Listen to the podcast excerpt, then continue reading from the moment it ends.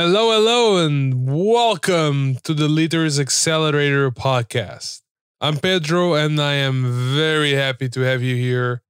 And right before we jump into explaining the whole objective of this podcast, I, I just want to tell you a little bit about myself. So, my first job was in a startup back in Portugal. This was a while ago. And it was really great because by the time I joined, just a few months later, we actually got like we got bought by this massive investor group called Naspers. And Naspers already had a bunch of startups inside, and we all got merged together at some point. And nowadays we are called OLX Group. So this is the TLDR story of the company I work for.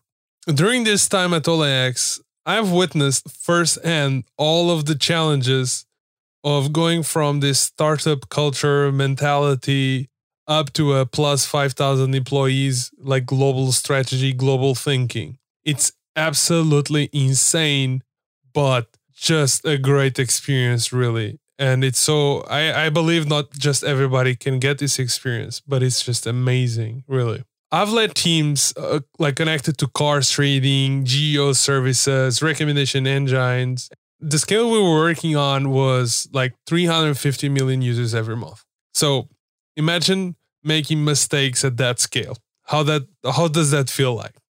So during all of this happening, I was living in Portugal. Then I moved to Poland, Shema, then to Germany, Halo, and now I'm about to go to Portugal.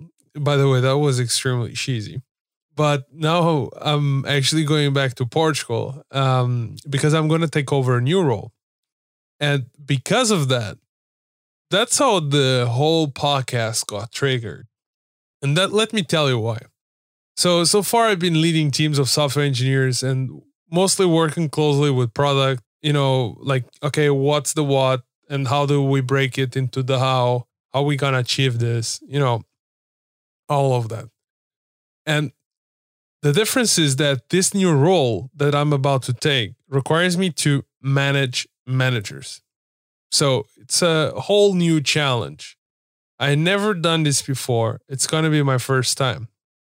So when I knew the role was on the table, I decided to reach out to my network, uh, some of the leaders that I know, and I asked them, all right, so what sort of challenges did you face when moving from managing software engineers to managing managers?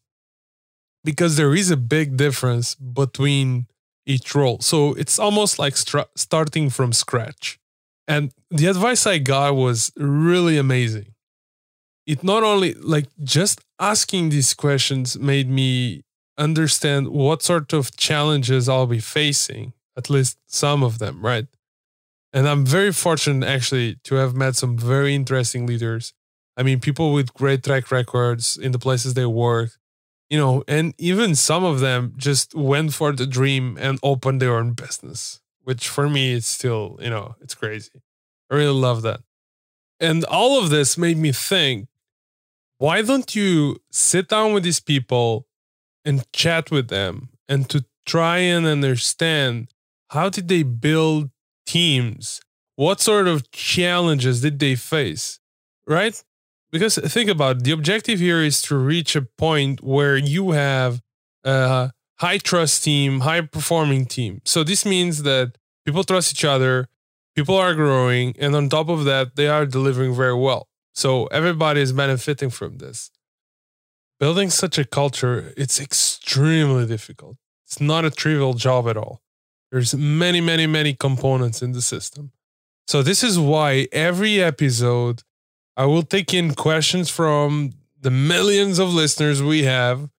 And on top of that, I will also compile a list of the most important learnings we got from that episode so that hopefully those things you can apply right away if you want, or some of them will probably be about reflecting, which is also part of the job, right? So stay tuned because in the next episode, we will have our first guest. I'm really looking forward to see you in the next episode.